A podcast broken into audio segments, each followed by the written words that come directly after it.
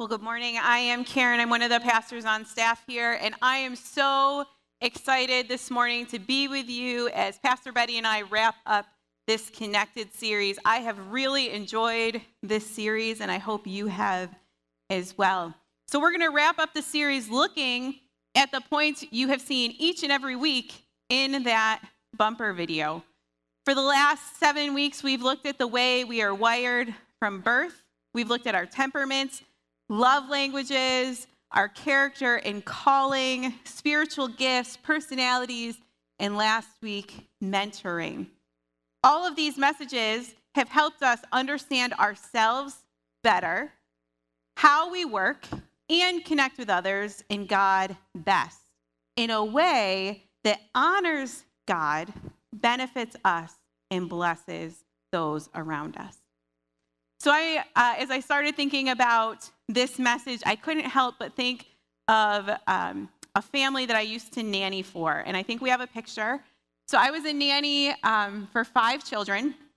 There were two sets of twins. I'm the short one. and um, when I worked for them for seven years, and I have amazing stories about those kids, and I'm super proud of them. But um, when I first started, they were all much smaller than me.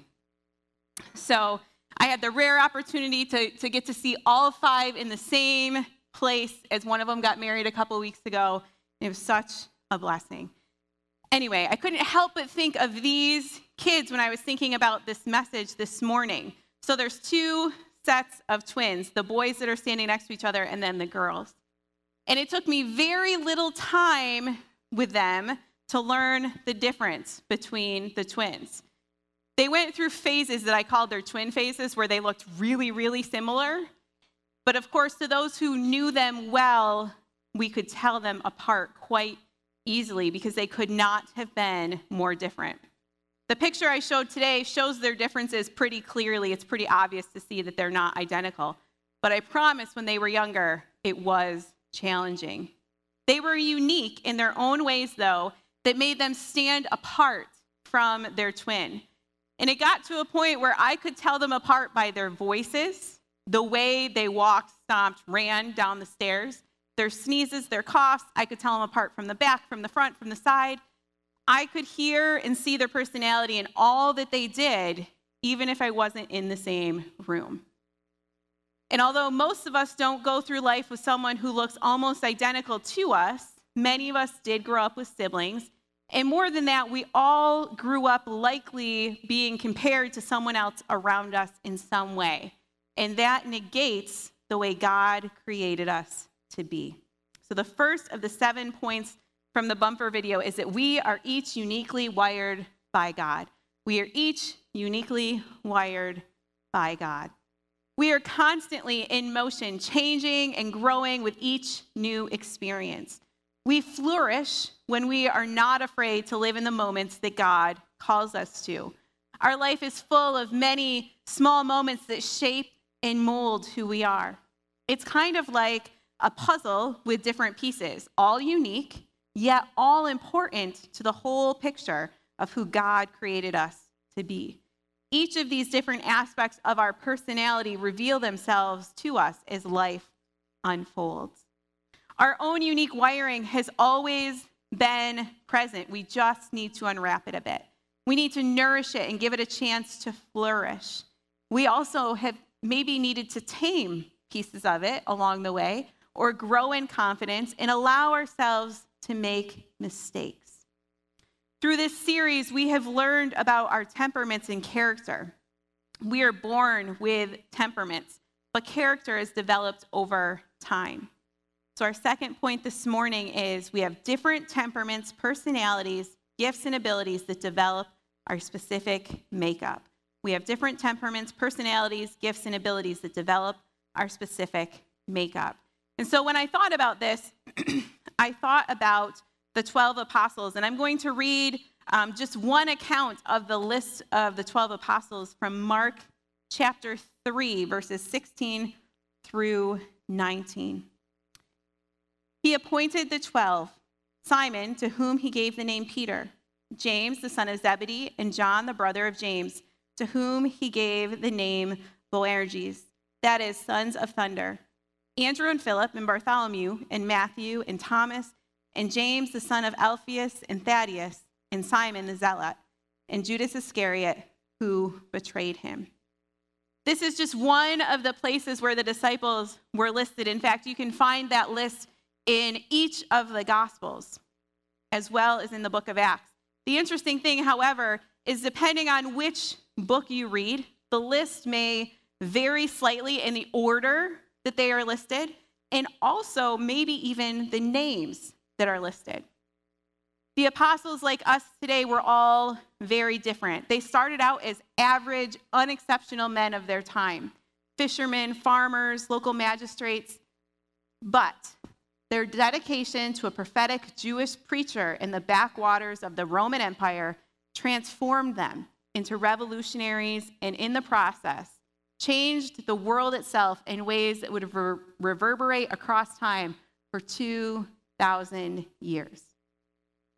I read an interesting article that gave information about each of the 12. It set apart Peter, James, and John as Jesus' inner circle and closest friends. It gave information about who each was in the Bible and how they came to be one of the 12. And in some cases, why it was so surprising and shocking that they were one of the 12. Each apostle is different, was different. God called them, created them to their uniqueness, and allowed them the freedom to make choices and develop those unique qualities. Back to the kids that I nannied for just a moment. Four of them were runners. The boys simply ran for fun because they were good at it. But the girls actually went on after high school to run uh, for the Cornell cross country and track teams. They're tall. I'm not sure if you noticed that or if you noticed how short I was. We were not on a hill. I really am that short. Anyways, they are tall. They have runners a runner's build, but they didn't just wake up one day and decide to go run a race. It was something that they started small with and grew into. They trained. They worked insanely hard.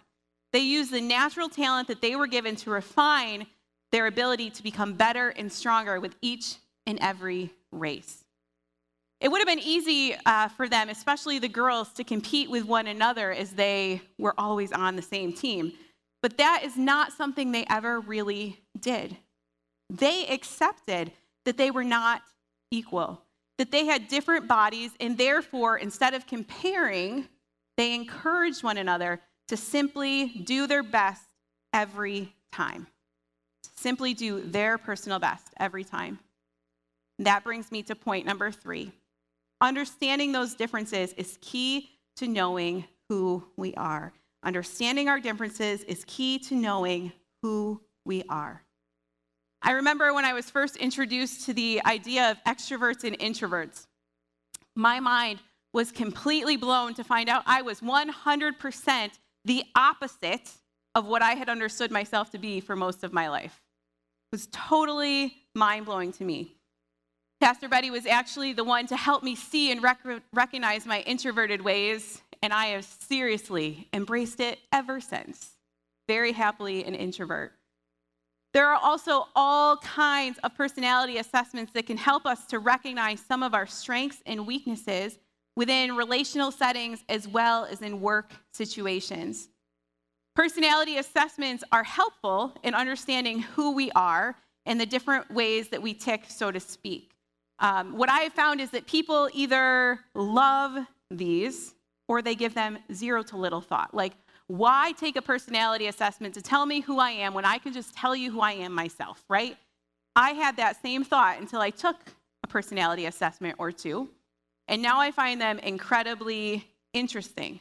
However, I would exercise a few words of caution regarding them. They are not gospel. While I love to read about my Myers Briggs type or recently the Enneagram, which has been kind of the buzzword personality assessment lately, and be amazed at how well they are able to describe me, there will never be a personality assessment that is able to accurately give me a perfect picture of who I am or of who you are. If you've taken one of them, I'm sure that you can agree with that. Second word of caution when you do take one of those personality assessments, there will almost always be something that stings just a little bit. It's not necessarily a bad thing. It helps us confront those personality traits within us that we may need to tame and be a bit more mindful of. I remember the first time that I took the Myers Briggs um, and I saw the J at the end of my, whatever my four letters are, I can't tell you right now, but the J stands for judging and I was seriously mad. I did not want the judging word associated with my personality. But after I read more about it, I was like, that is me.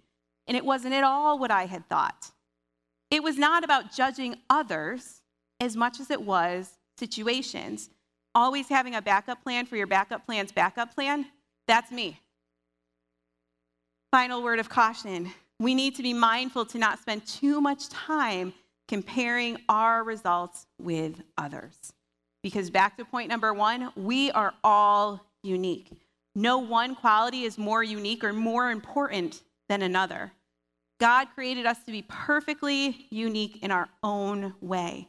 So we must stop comparing our uniqueness with the uniqueness of our neighbor. Betty's going to share with us how we can use our unique qualities to complement one another and fulfill God's purpose. But first, let's look at what God teaches us about who He created us to be and how that is important to our relationship with Him. Our fourth point this morning is knowing our unique wiring is at the heart of our relationship with God. Knowing our unique wiring is at the heart of our relationship with God. Trusting in who God created you to be makes all the difference in how we experience joy in our life. I want to take a few moments to look at several verses in Scripture that remind us who we are in Christ. We have been made in his image.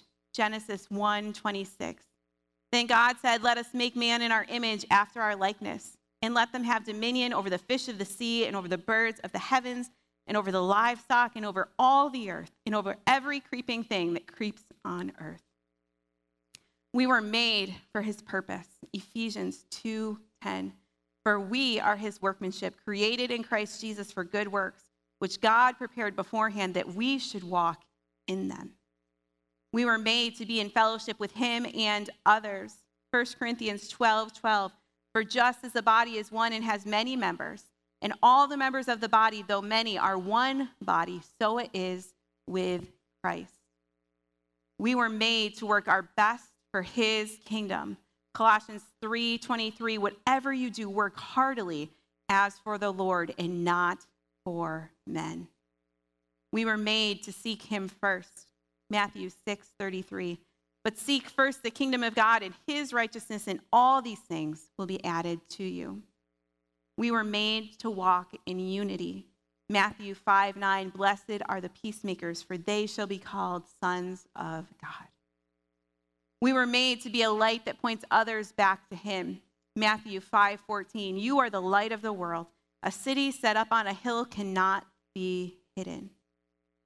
We were simply made to sit in his presence. Psalm 16:11 You make known to me the path of life. In your presence there is fullness of joy.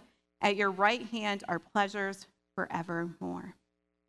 We were made to be his children. Ephesians 1 5. He predestined us for adoption to himself as sons through Christ Jesus, according to the purpose of his will. We were made to be righteous. Romans 3:22. The righteousness of God through faith in Jesus Christ is for all who believe, for there is no distinction. And we were made to be forgiven and forgiving. Be kind to one another, tenderhearted, forgiving one another as God in Christ forgave you. And that's Ephesians 4:32. Pastor Betty is going to come and share how we take what we know about our unique individual wiring and to help us connect in our relationship with God and others.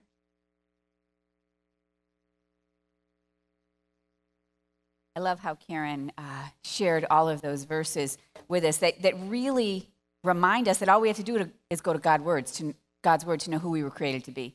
Right? We just go to His word and we open it, and we can begin to understand who we are because it's the most reliable resource that we have to know our true identity. The most reliable resource. When we doubt, I love those verses because they just shed some light on the truth.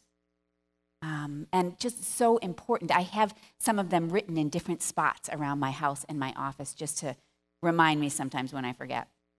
Because it's important to embrace who we were created to be, believing first and foremost, so important, first and foremost, that our true identity is found in our Savior Jesus Christ.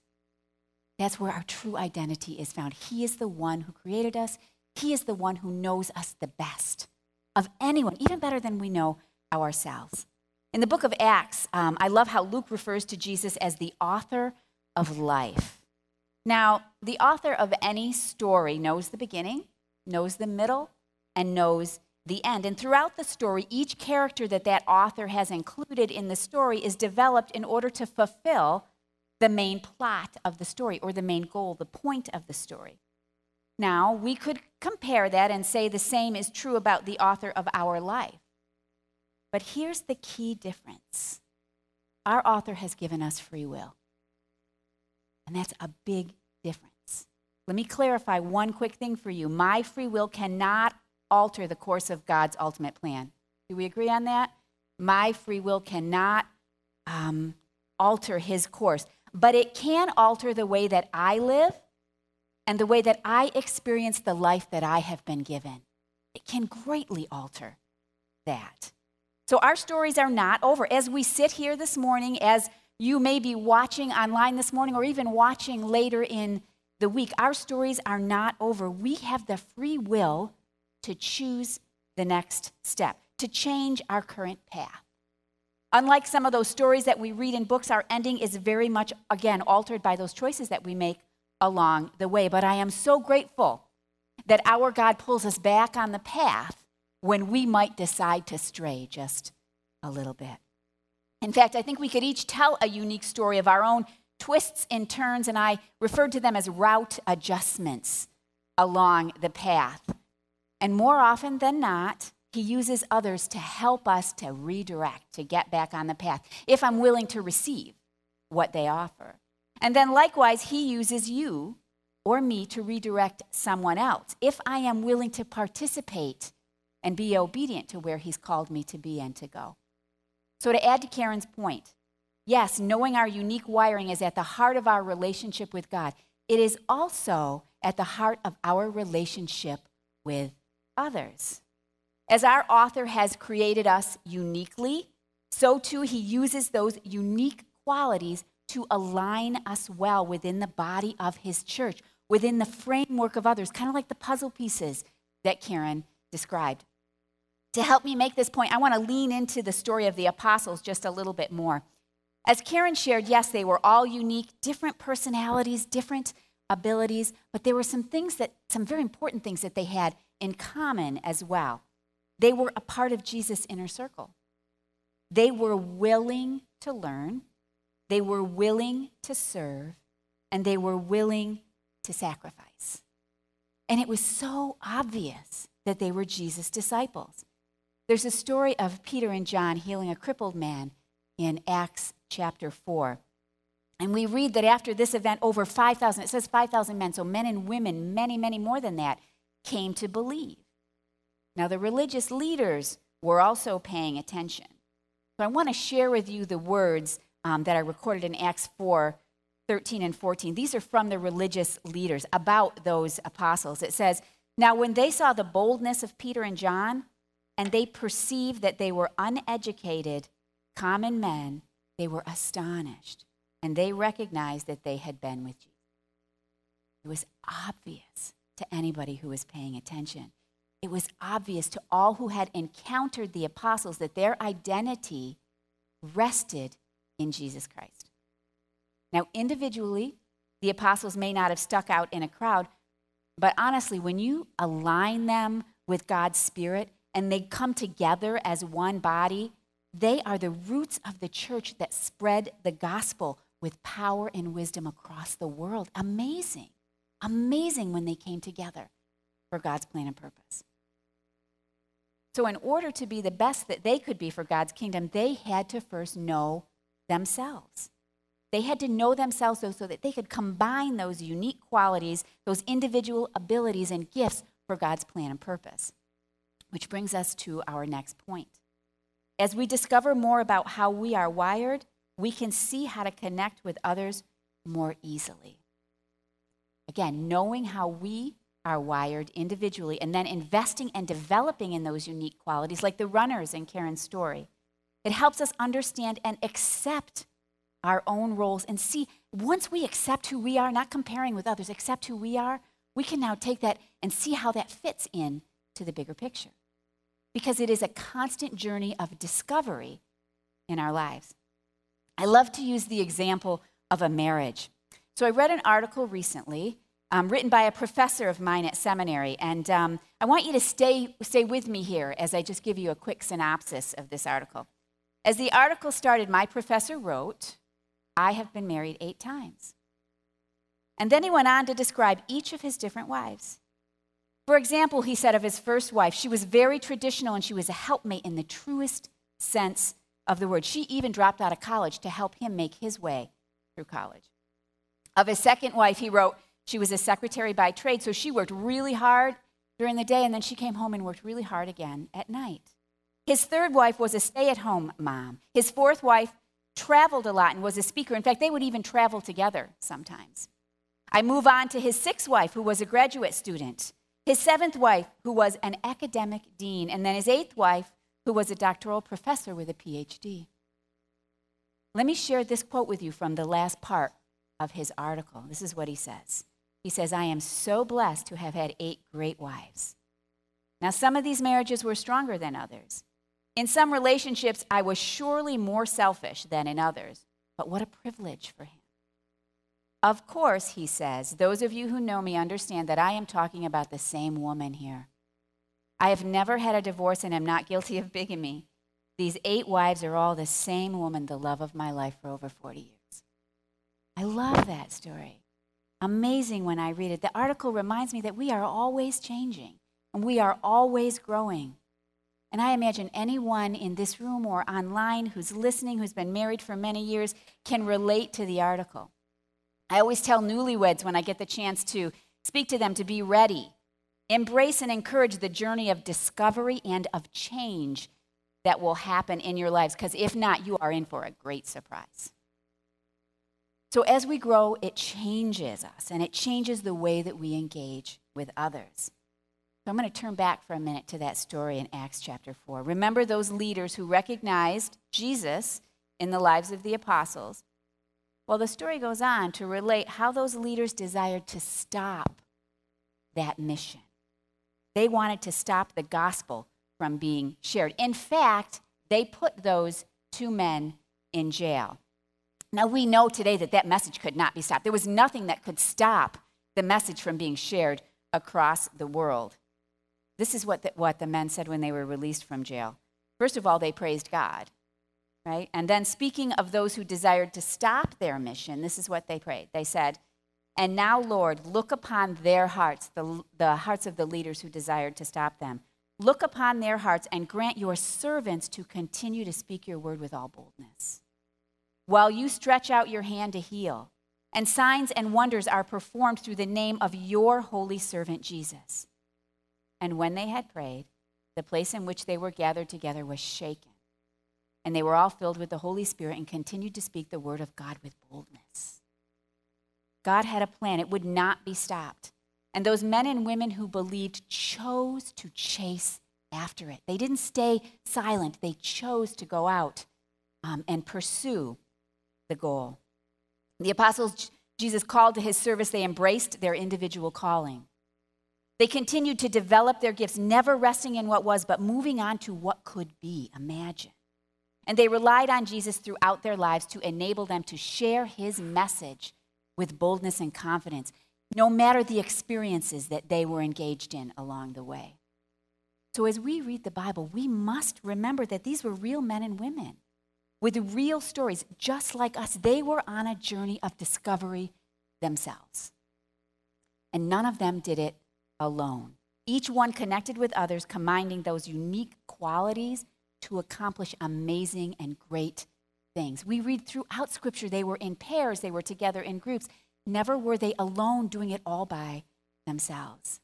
Likewise, we need to be able to embrace our differences. That's a hard one sometimes. But embrace our differences so we can confidently celebrate and benefit from the gifts that others bring to the table. We can embrace who we are in Christ as we partner with others to spread God's love to the world. Our next point. Together, those apostles filled that great commission to go and make disciples of all nations, baptizing them in the name of the Father and the Son and of the Holy Spirit. Together, they could accomplish what Jesus had set out for them to do. It makes us ask the question, though, doesn't it? What would God do with each of us if we followed in those footsteps? Each one of us sitting here, each one of us watching online today. If we had the desire to embrace who God created us to be, not chasing after somebody else, but embrace who God created us to be. If in understanding our own identity, we found it only through Jesus, not in the world around us. If we celebrated the gifts of others while remaining confident again in our own abilities, and then in faith, if we joined with others to learn how we can combine each of our unique qualities to fulfill a much greater plan than we could ever begin to imagine. As I read that article from my professor, I thought how strong rooted their love for one another must have been, in, or must still be, in order for that marriage to flourish through all the individual changes they experienced. Imagine. They were not the same individually or together as they were on the day they met. I imagine I could claim they were better. So much better for having worked through each and every change in their lives. They were better because they chose to be in relationship with God and in turn in relationship with one another. Which brings us to our next point. And God's love can change everything. We love because He first loved us. He taught us what it means. He showed it to us first so we can now share it with those we encounter. We are created with the need for those relationships around us. Our lives revolve around relationships, if you think about it. The people that you were with this morning, the people you'll be with this afternoon. And in the end, it is those relationships that bring us joy. And it's those relationships that are the heart of this gospel message that we share. You know, your career may be meaningful to you. Of course it is, it should be. Your education should be meaningful to you. Your home and your car and your other possessions, whatever it is that God has given to you, are meaningful to you, but they are nothing without relationships. If you had all of those things without the love of God and the love of those who are around us, they would be meaningless, those things. The choices we make in our life journey change us. They are so important, each decision that we make. I want to share with you a quote that I um, heard from a pastor that I love to listen to uh, online. I listen to him almost every day, and this is what he said. He said, When we allow the Word of God to work in our hearts, it must also change our hearts. Otherwise, we simply learn a way of life rather than learning the way to life, which is only through Jesus. It must sink in to our hearts. Our personalities and our character and our connections, they will change and they will develop over time, but the Word of God, the truth of God, remains the same. When that truth penetrates our hearts, it truly changes our life. So we need to remember this whenever we chain ourselves down with our own doubts and fears. Ever done that? We stay stuck in our own concerns. I love how Paul put it. Um, when he was in chains, by the way, he was chained and in prison when he wrote this in 2 Timothy 2 9. He says, God's word could not be changed.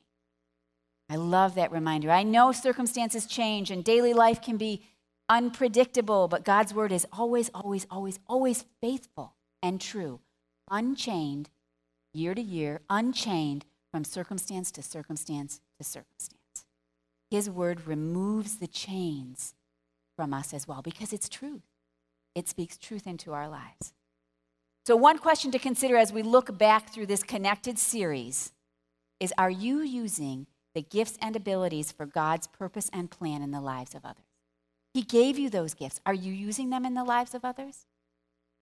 You can start to answer that question by t- taking a look at the lives of those early believers in the church. He has called each one of us, and He called them to love and to forgive and to show grace and to believe and to obey and to share His message. So I ask myself, can I see that in my life? Am I doing that as I interact with others? We start by knowing ourselves. To know ourselves, however, we must first know God. I think that's true because doubt is a very strong adversary in our lives. We see it again and again and again. It stops us in our tracks. But the truth of those verses that Karen shared are promises for each and one of us every day. They were promises for the early church, they are promises for us today, and they will be promises for future generations. No one is exempt, and no one is left behind. It is who God created us to be. So we also start by taking a risk. When the door is opened, do you step back or do you step forward to walk through what God might be asking you to do as you interact with others? In the beginning of my journey in ministry, I'll never forget the first time I thought to myself, maybe this is a part of my path, maybe. So I took a class way outside my comfort zone to take this class in ministry. So what did I do next? I took another one, and I took another one, and I took another one. And then pretty soon my seminary degree was finished. But I remember throughout the process looking over my shoulder time and time again as though God was calling someone else. But I just kept moving forward. Each time concerned and unsure and confidence coming and going, but each time stepping forward. Celebrate Recovery is another example for me, and it has been life changing for me. I've been a part of that ministry since it began for almost 15 years now, but I will never forget the first time that I walked through the doors as a participant, unsure and skeptical and broken, completely broken. But as time moved on and healing began, I remember one night when I was asked to serve and they said, Would you just be willing to share announcements for us this evening? A simple task, right? And I was like, No. I was like, No. I don't, I don't know what was going on there, right? I, I thought, Who are you talking to? First of all, do you know that I don't have it all together? Do you know that I am not perfect? That I haven't read all of the books yet? That I haven't completed everything yet? Do you know that? And they knew, and God knew, but the door was opened, and so I took a chance and I walked each step of the journey has been and continues to be one that stretches me, sometimes so far that I might break, but I don't. Each step has been hard. Each step is one I know I could never even consider without God's enabling strength because I simply do not have the confidence and I do not have the ability or the wisdom to go forward without Him and His strength. My journey is not unique, and it is certainly not one that we can begin to compare with the hardship of those early believers. But that's not the point. The point is, it is the one that God has called me to.